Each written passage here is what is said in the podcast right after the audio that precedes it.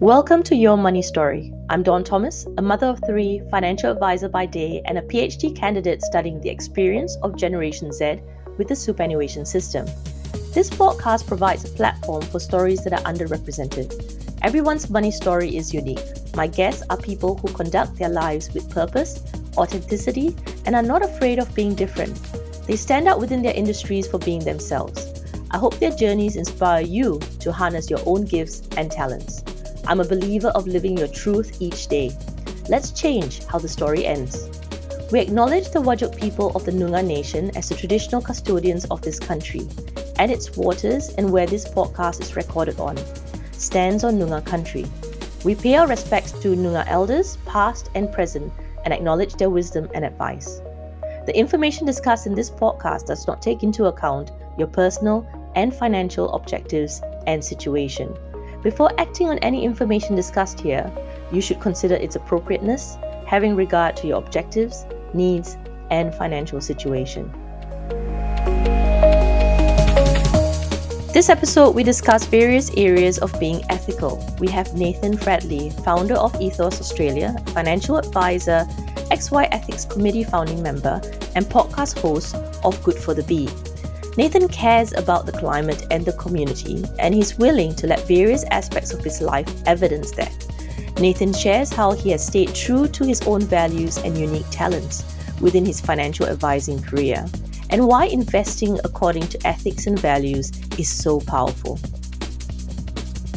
Today on Your Money Story, I'm delighted to have the amazing Nathan to talk to us about all things ethical. Welcome to the show, Nathan. Thank you.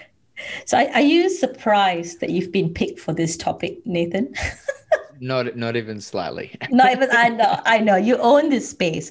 So, listeners, um, I'm so fascinated by Nathan's content because he really need, knows who he is as an advisor, but really in terms of the spectrum of ethical um, topics, he's not just you know stopping in one area he's talking about ethical investments about being ethical in your job. And i think in this time um, it's a really important conversation for all of us. So nathan what motivator to pursue this journey that you're on?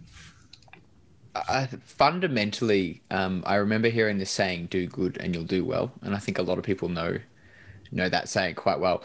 Um, but i remember hearing that 20 odd years ago and i think that's just stuck with me. There's just this in, internal drive around doing the right thing and always doing the right thing and and things will work out. And although sometimes you look around and you think well, these people out here aren't doing the right thing mm. you know, eventually that'll get they'll get caught out or maybe they won't.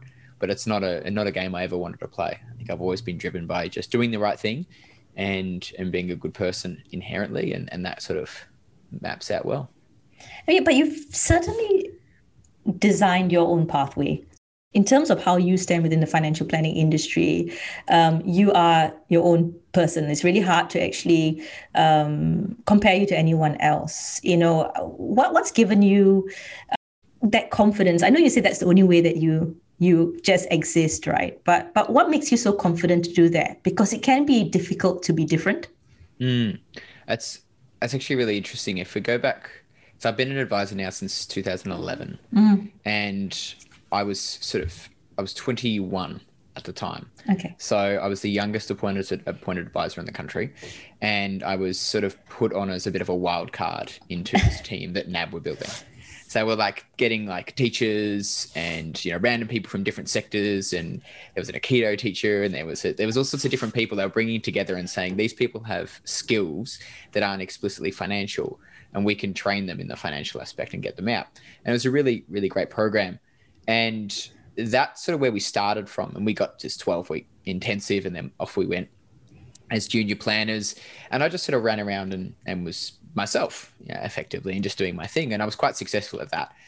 And then I remember sort of stepping up into the, the more corporate world and, and being promoted in the planning scheme and found myself sort of becoming more like everyone else a little bit. Um, you know, the planners I was I was working with, the people I was spending time with, um, I sort of found myself moving in that direction. And as strange as it sounds, almost became inherently less happy. Mm-hmm. Yeah, and and I was sort of and then acting out really weirdly. So all of a sudden, I started studying a postgrad in astronomy, um, and spending my weekends writing writing essays on Mars. Um, I bought a turtle. Um, like my weirdness could not be could not be you know restrained, and so I went and bought a pet that lives for hundred years. Um, you know, and he's he's he's great at the moment. He's a very strange turtle. He's very social. He actually likes pats. It's very weird. Um, he's in my will, um, and to my wife's delight, not to her. It's going. He's going to my sister. So, you know, these little things like sprouted out when I tried to be too normal, I suppose mm. you'd call it. And so, I, I realized I was chatting to a mentor of mine, and I said, do you think my weirdness is annoying? And he said, no, I think it's endearing. You should never lose it. Mm-hmm. And that sort of stuck with me quite, quite strongly. So I had to do things the Nathan way because if I was true to myself, I would do a great job of it. No. And, and I think that from that moment on, I just settled on that, that, that this is how I do things. And it's not going to rub everyone the right way, but I've not, generally not really had an issue. I think, yeah, it kind of sprouts from that. So, you know, at times you do, you can sway away from being true to yourself or find yourself falling in with a group or community where you become more like mm-hmm. the pack. Um, but I think, yeah, what inherently that did to me was that it made me even weirder. I think we all learn to cope with with when something's not right. You're trying to find this sense of belonging and um, it, uh, what do you call that? Like joy, right? You, you start finding it in other other strange ways, but that's an indication that maybe something's not right in the day job itself. Mm-hmm. Um, and I've spoken to a number of women. We've had a lot of women on this podcast, and and what's come out is that when we start the financial planning journey, we try and you know almost hide our difference in the beginning because we are just trying to fit in and get the job done you know it's really like survival mode uh, but that there comes a really beautiful time in financial advice where you kind of go oh forget everything that's been taught to me about the traditional ways you realize that you can pretty much cut your own pathway mm. because you've decided who you help best as well. Who do you help best, Nathan? Um, interestingly, I, have I've always had the belief you don't choose your target demographics; they choose you. Mm-hmm. And my, almost my entire client demographic, uh, the lead client or the only client, is a woman between the age of forty-five and sixty-five. Um, Wonderful. I don't know why. That's my entire client base. Yeah, it, it's um, it's it tends to be either women that have found themselves um, not recently single, but you know, sort of been been single long enough that they've decided to take control of their finances, or it's a relationship where um, generally he has managed the money, and for some reason, and I, I, I tend not to dive into what happened to cause that, but they've come and sought advice, mm. and she's decided to take over the money side of things. And that's not all my clients, but I think um, I worked out it was something like 90% of my clients this year. The lead client has been a woman. Wow. And of my client base prior to this year, it was 65% of my total client base. Wow. Um, so that would be higher now. I reckon that would be up at 80% of my client base would be that situation. So that that is such a lesson, right? That I think people can learn. I think what what happens a lot in the industry is that it's left up to female advisors to try and service the female clients and it's it's just not feasible because um, i think it's about 80% of financial advisors are men so you've actually we've actually just gone over the 20% mark for females so it's 79 point something 79 yeah so, so we're, like we're getting there i know I oh, getting there I don't think that's for, for lack of trying. I think that might be due to exiting males more than it is entering females. But um, yeah. yeah, so I think to hear that story that you are attracting that client base again, it's something that is such a different story because like you're attracting them. Like you said, you've not really gone out to seek them. They've they've sought you out based on whatever you're throwing out into the universe of, mm. of how you operate. Um, and I think that's really cool. Like that is so so cool. Uh, because you're not slanting it. You're just you're just attracting those clients by who you are. Why is it important to actually help that demographic, Nathan? Uh, I think, well, fundamentally, it's half the population. Mm. So if we have 20% of the advisors that are female and only female advisors service female clients, then we've got a bit of a mismatch. Yes. um, but I also think uh, one of the interesting things I've noticed, particularly in my 55 age group women, mm-hmm.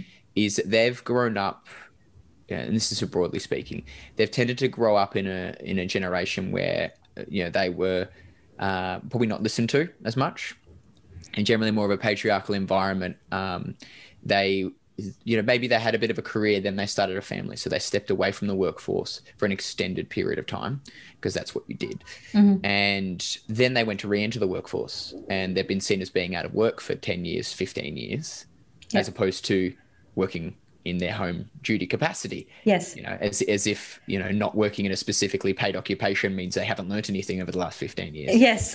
And and so then they try and get back to the workforce and then they're starting from the bottom there um, I, I, think that entire time they they tend to operate behind the scenes a lot. I don't think they've generally been listened to, and then they unfortunately branded with this whole Karen effect that I feel like we're seeing at the moment as well. So they've gone from not being listened to due to patriarchal elements to now not being listened to uh, due to the loud voices of the minority, and I don't know. Maybe I, I find just listening helps. Uh, okay. Uh, I think we're, we, are we are an occupation that we should be listeners, not tellers. Mm. And I think traditionally we've always been tellers we someone comes in and says, "What do I do?" and we say, "Go do this," and there's no, there's no discussion around yes. that. And the way I operate um, within my process is very much um, a listening and guiding and principle. Um, you know, I can't we can't hold hands through process anymore because that might spread you know, COVID. but the I think you know when a client comes in and says, "I want to do this," um, I'll give you an example of a recent one I work with. So she um, at the age of 50 separated, um, got a job at an office and um, basically rented and worked in that office. Her kids were all adults; they were all at home. She spent the majority of the time before that point, you know, being a stay-at-home mother, and so now she's sort of the office manager. She's the go-to guru. She was 66 years old and she loves her job. And her dilemma was that she didn't own a home. Mm-hmm. So she had a couple of hundred grand to her name and she just inherited a, little, a bit over a hundred grand. And so, you know, does she buy a house? Um, she didn't have enough money to buy one outright in where she lived. Um, does she not buy a house? Mm. You know, all these sorts of factors. So we spent most of the work together determining, you know, if she moved away from where she was and what that would look like and what's important to her about that. You know, owning a house yes. and you know if she moved out to the country, but what's what's the downsides of that? Being away from her family and her adult children with their children, mm-hmm. um, versus taking on a small mortgage.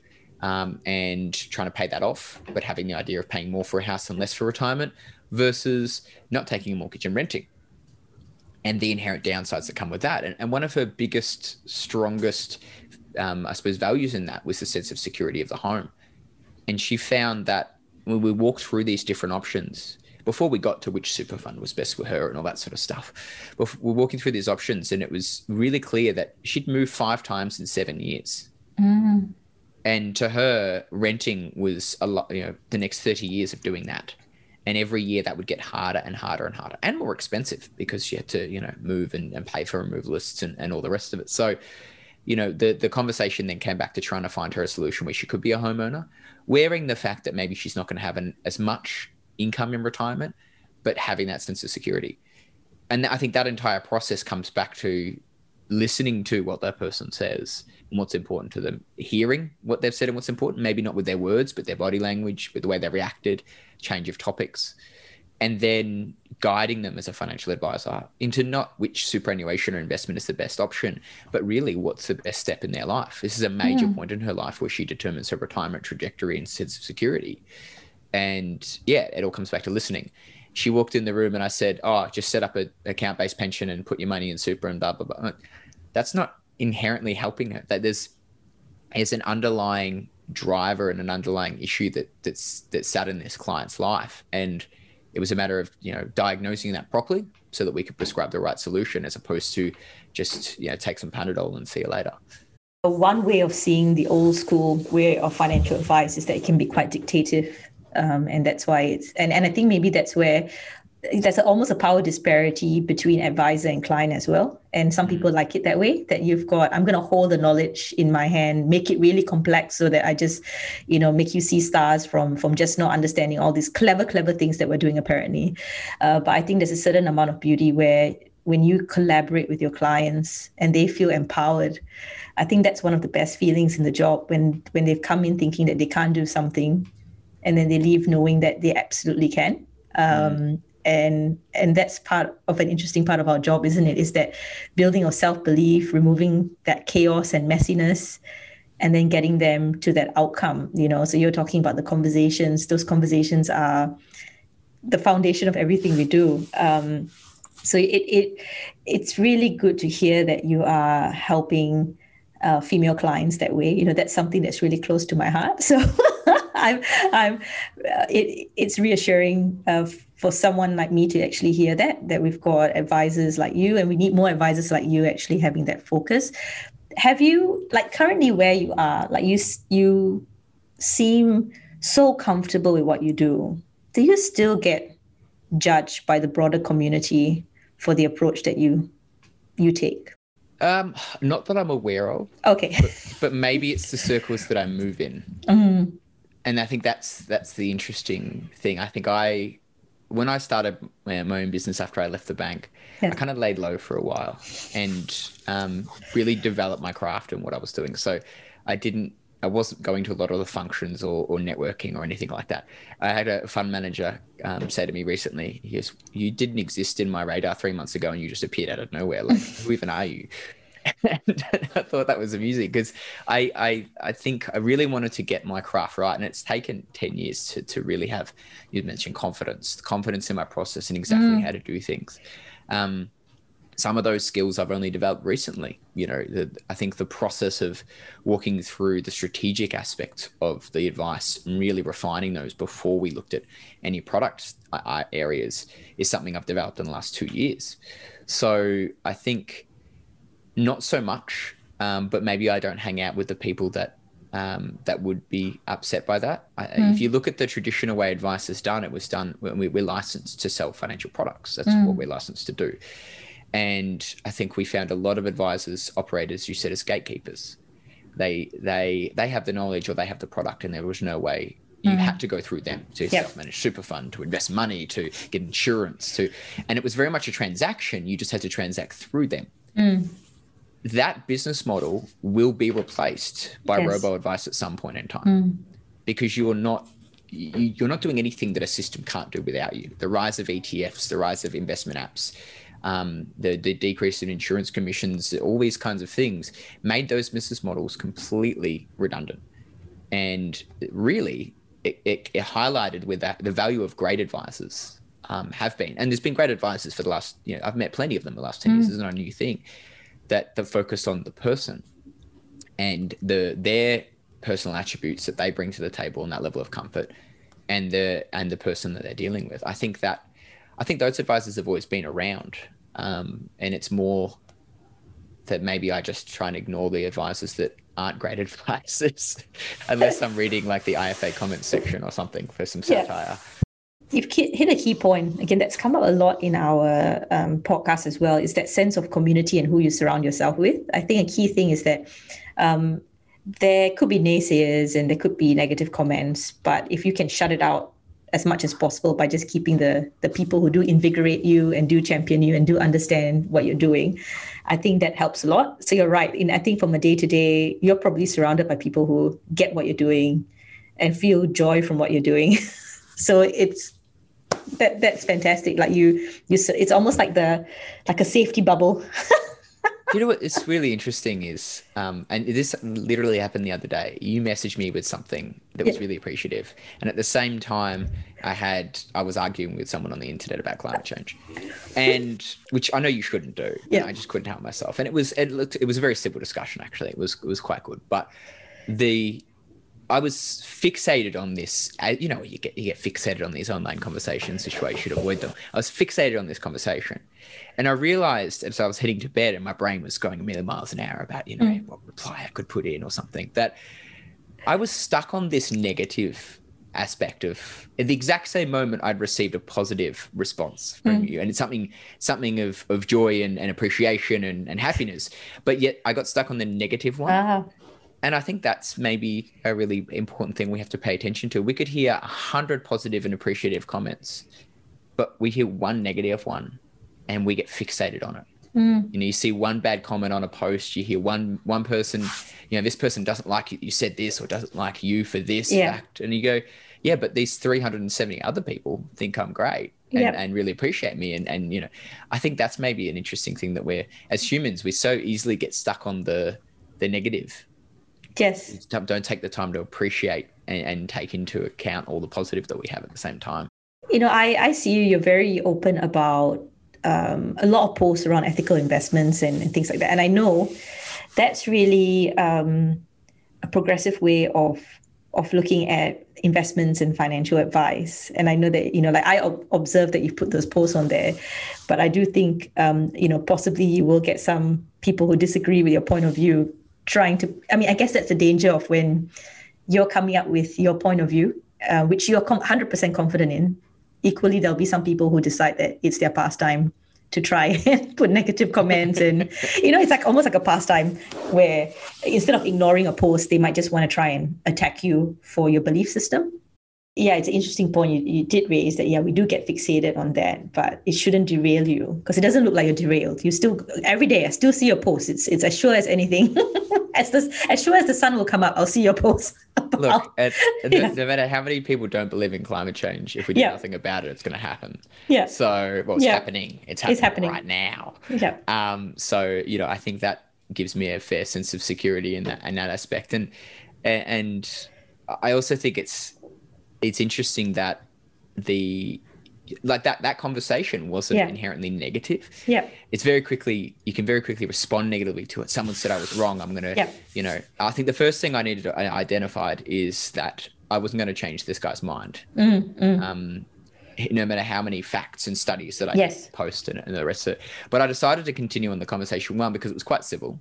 So it helped me form my opinion better. Two, the more comments you have on a LinkedIn post, the the better your your algorithm. Yeah and I actually thanked him at one point for the yeah. algorithm up, yeah, improvement.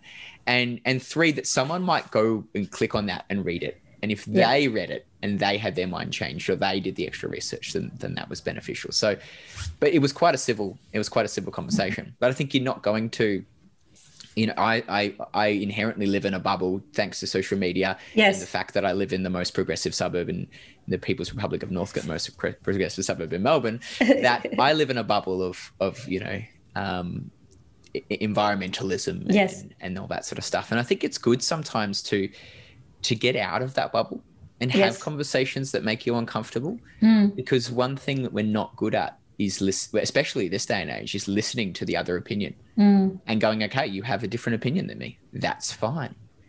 It's yeah. not an attack on me personally. Sometimes it might be, but it shouldn't be. And and and it's okay that we disagree because we're allowed to disagree. We're, we're, fortunate enough to be in the position to disagree. And we can agree on some things and disagree on some of the other things. And I might not have an opinion on something, and that's mm. okay as well. And I think that's something we, and we, we can forgive each other for those opinions of, um, which sometimes we can get sort of stuck on. You know, that person said that one thing that I don't agree with. I agree with everything else, but that one thing, so they're a bad person. And it's like, well, are they? are they a bad person or do you just disagree with them on something? I think that's something that comes up quite a bit on both sides. I think. Mm. It's an interesting one in in the way that um, like we don't want people to be one dimensional because people I guess also how they view something or how they respond also depends on how they're feeling that day. Something could have could have happened that's more major. Um, and I, I, I had an instance where I think the only ever time on LinkedIn that that I had to block comments was when I did. Um, I thought Mother's Day would be a really great day to talk about the superannuation motherhood gap. and there was someone the wrong way. Yeah, there was a, a there was a group of women who um, who who disagreed uh, quite publicly because um, they said it was not the right day, and and then you know I think that was quite a. a I did feel a bit down by that. But I was speaking to one of my mentors, and he he kind of said that the fights that you're going to take on, and my fight is, is really about gender equality. Mm. Um, sometimes the people that you are fighting for as well will not be on board with what you're trying to do, but you don't need them on board um, uh, because you know, like you, your passion for climate change, ethical investments, ultimately it's going to help the community. Um, for me, you know, it can be a divisive topic given gender equality within women itself. Um, it depends on how they they see it.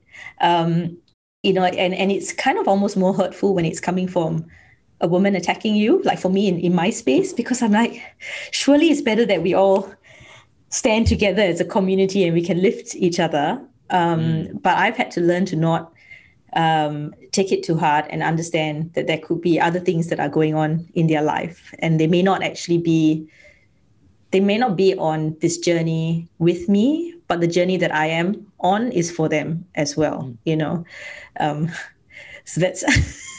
I think that that comes back to like the idea of framing, right? Mm. Like this, the concept that the the frame that you see the world in. Yeah. You know, the brain inherently doesn't see anything; it, it assumes everything all the time, mm. and um, and the more we take in information, the faster it makes assumptions. It's a survival technique, and so we start framing the world in certain ways and expecting people to act certain ways, and and that's based off our our mm. broader experience. And so, if you if you're talking about gender equality and, and a woman turns around to you and says, you know, what you're doing or how you're doing it is wrong, mm. it's because your frame and her frame aren't aligned. Mm. And and the way you might deliver that message to her versus a group of men versus a group of women, a different age group versus a different group of women altogether versus, you know, a corporate group versus a, a mother's group versus whatever it might be. That that frame needs to be different and adjusted. There's a it was a really great book um, called "Don't Even Think About It," um, and I can't remember the author, but I'll I'll let you know what it is, and you can chuck it in your comments section when you post this.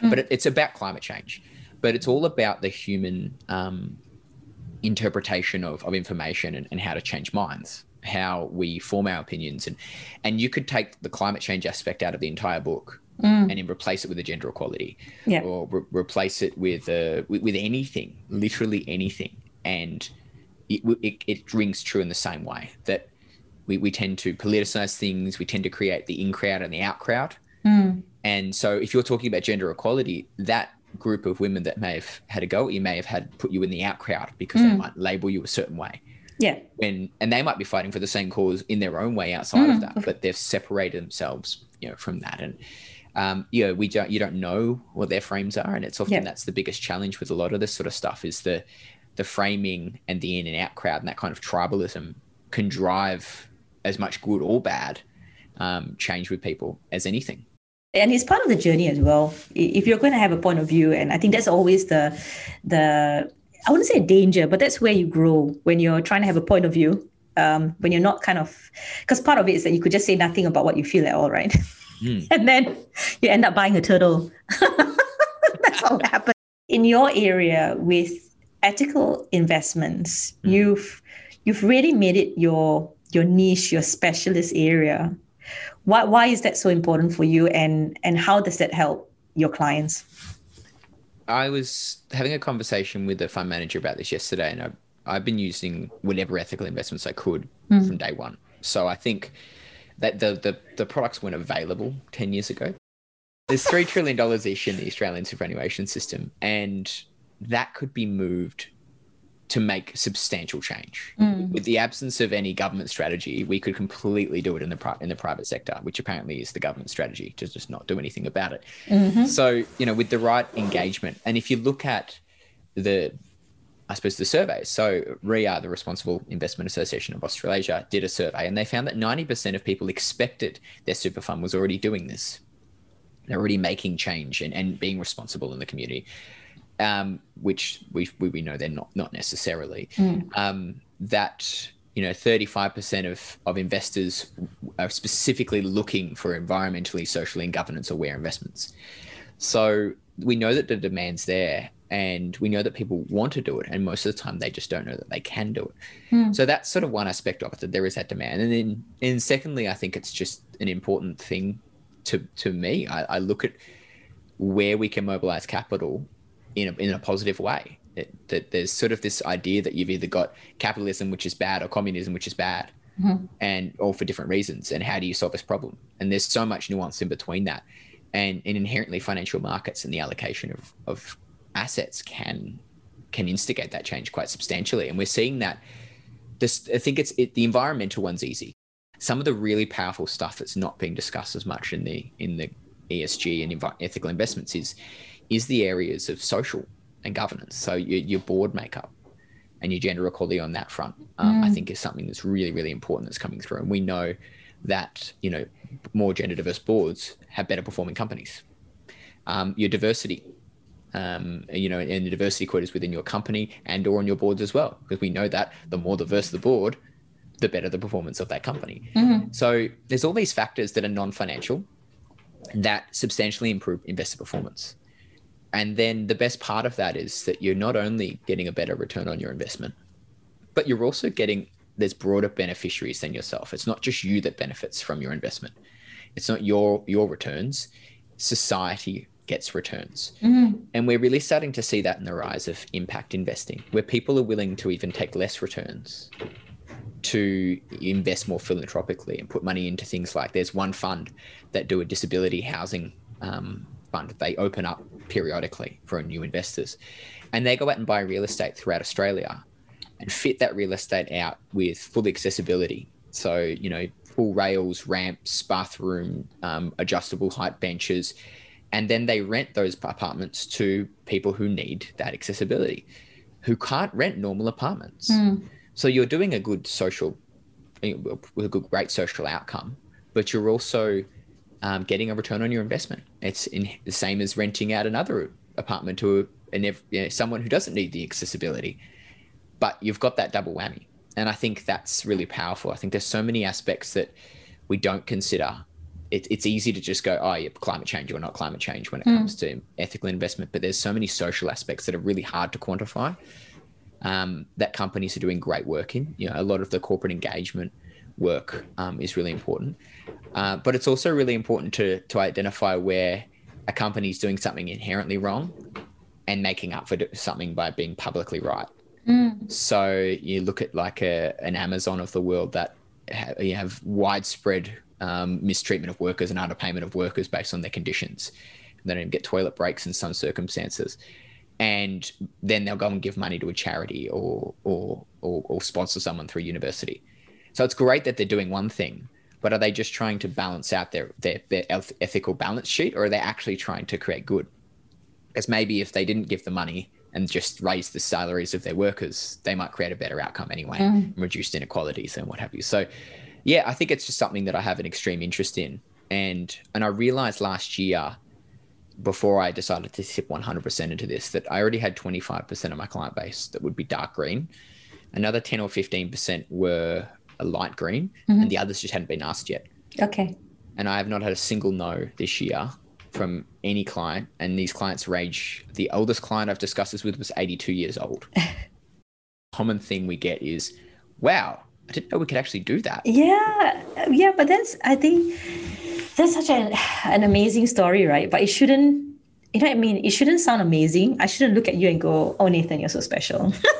I, this really should be should be the norm. It should be the norm. It should be the norm. So let's say if you, if if you had the ability to then um, change our financial planning industry in this aspect, what would you like to see from us as, a, as an industry when it comes to ethical investments? I, am a, I'm inherently biased in this. Um, I'd I'd love to not be a specialist of ethical investments. Yeah. If if that didn't exist. Um, I think it, last year I was on a podcast with XY and I made the comment that, you know, ESG investing and is you know, it's like calling beer premium beer when it's actually Coronas that are, you know, not premium beer in Australia. I'd love everyone to just just to be the norm. Yes. The, the environmental, social, and governance impacts to be considered. Um, yes. Um, if you take it back to that investment basis, we only record financial metrics for to value companies. I want to. I would love to see us recording social metrics as well and environmental metrics and saying this company is worth this much because of yeah. this re- this capital inflow and this environmental impact and you know relative to their peers um, and i think we're starting to get the data to make those changes um, but i would i also love every advisor to have the tools available to them to go out there and and have confidence to talk about this stuff so I, mm-hmm. the common uh, ear, or I suppose concern I hear from advisors on this space is, you know, I'd love to do more ethical investments, but uh, there's just so many products. It's so complicated. How do I know that I'm using the good one? Mm. How do I know that I'm using something that is greenwashed or something that is misleading? And, and how do I have that conversation with the client to ascertain that? I don't want to sit there in a room and say, oh, you know, hi Dawn, do you want your investments to encourage human slave modern slavery? Who's going to say no to that? Like literally no one.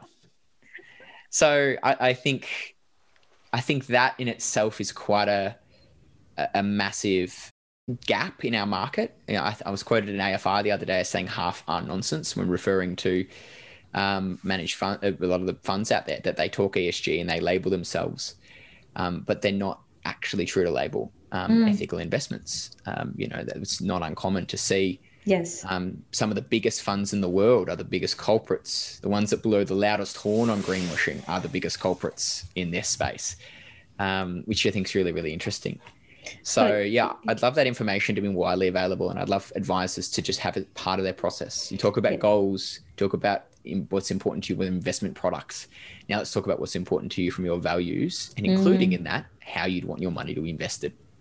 I don't think it's impossible, but it's um, the stage that we're in. Yes, it's. Uh, I find as well. There's an added layer that sometimes licensees as well uh, are very focused on on the compliance aspects of things that that you know this sort of space to go in it becomes more difficult for an advisor to actually mm. pursue. So I, I do see that wave of change going that it's becoming a conversation that's coming up a lot more. And you're right, advisors just need to be better supported to um, have those conversations and be able to provide robust advice around that area.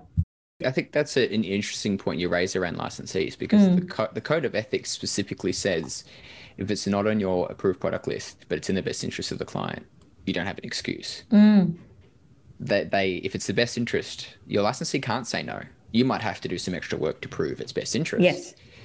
But if you've got a licensee saying no to that, that's fundamentally flawed. It's it's against the code, and it, that's a cultural issue, really, within that licensee.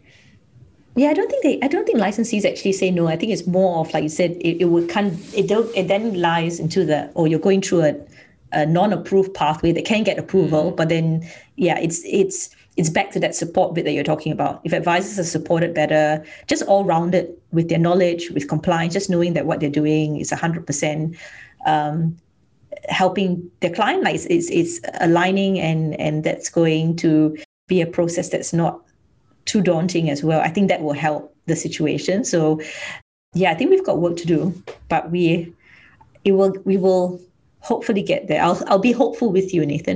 But listeners, if you've already been impressed so far with what Nathan's done, it doesn't end there. His his ethical um, his ethical focus not doesn't just extend to how he treats clients, his client base, um, the ethical investments. It's the fact that you've gone out further in your own time, um, and you have tried to start up. Uh, you know, you have started up an ethics committee through XY Advisor. Um, can you just tell us uh, what's the aim of doing it and why is it so important for that community to exist within financial advice? I think if you look at the, our industry as a whole, we have I think seven different bodies, well, not mm. different body, but different associations, and not one of them had came up with a with a single point of, of reference for us to go to if we have an ethical dilemma. And if you look at whose responsibility that was, I think traditionally we've been siloed within our licensees and you don't look outside of your licensee at all.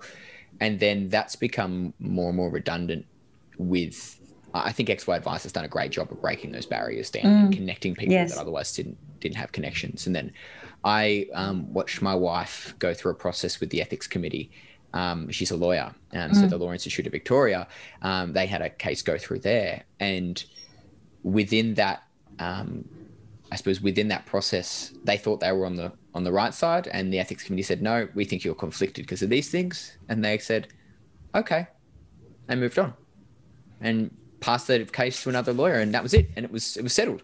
Oh. And I was fascinated by this, so I looked into it more, and and it turns out that the ethics committee at the Law Institute's actually been brought up you know, as evidence in court of way someone's acted in a certain way and relied on. And it has quite substantial strength while not being legally binding. And I thought, why don't we have that? How has no one in our industry gone and done this already? Mm. And I asked around, and no one really has. And and I'm sure you are the same, Dawn. You probably have a little network of your own advisors and, and friends in the industry that you chat to, or you go to your licensee or something. But I was like, no, this there's something wrong here. So I created it. Um, I had the I had the idea. I spoke to Emily about it. It kind of lay dormant for a little bit, and then she rang me at the start of the year and said, "I've got a couple of people that want to." You know, Andrew Lane's one of them. Said, yeah. "Andrew, been chatting with Andrew about it. He wants to get involved. Do you want to kick this off?"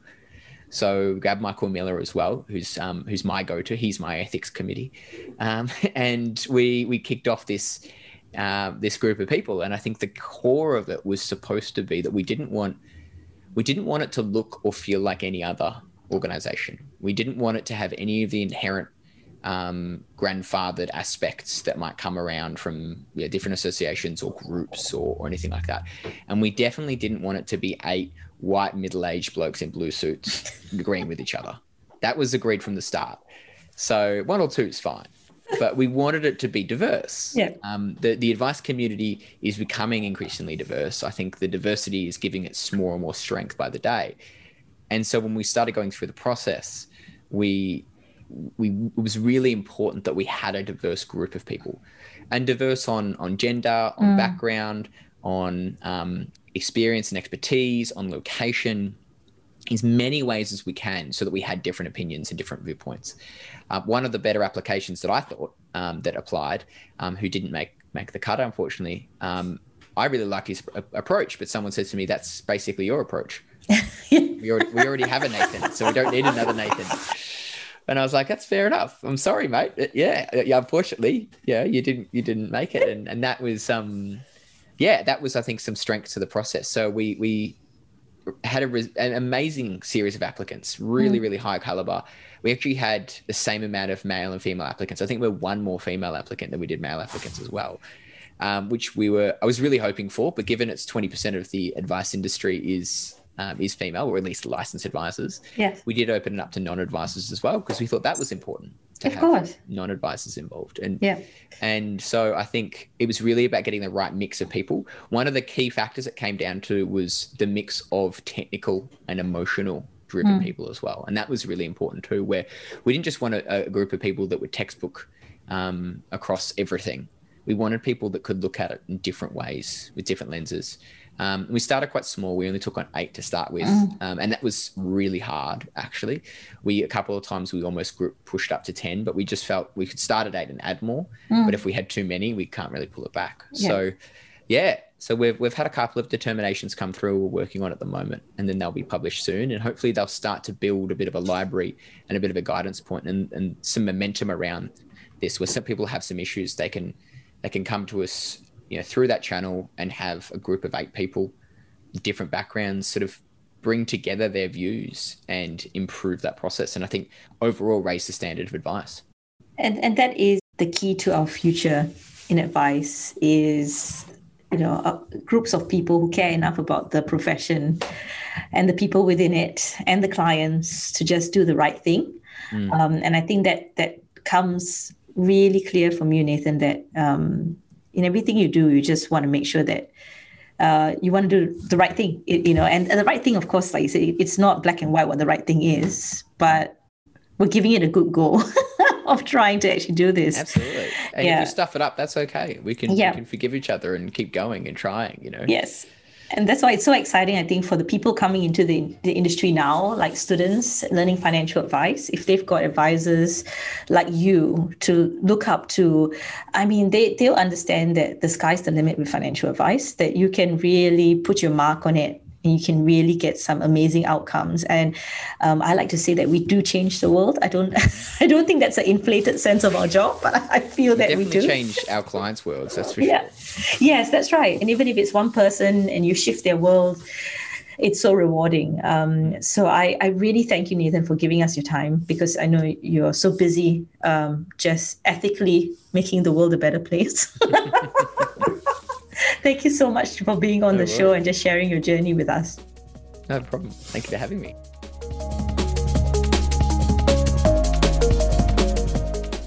Subscribe now to be notified of new episodes.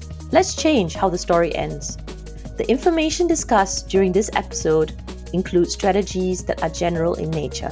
As everyone's situation is different and the information discussed does not take into account your objectives financial situation or needs, you should always seek personal advice with regard to your own personal circumstances.